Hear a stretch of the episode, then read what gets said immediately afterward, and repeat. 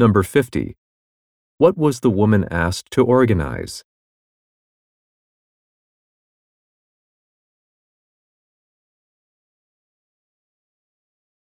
Number 51. What does the woman imply when she says, I think everyone would enjoy something new.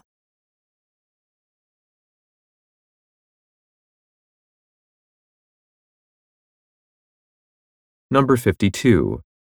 What does the man mention about Norgard Forest?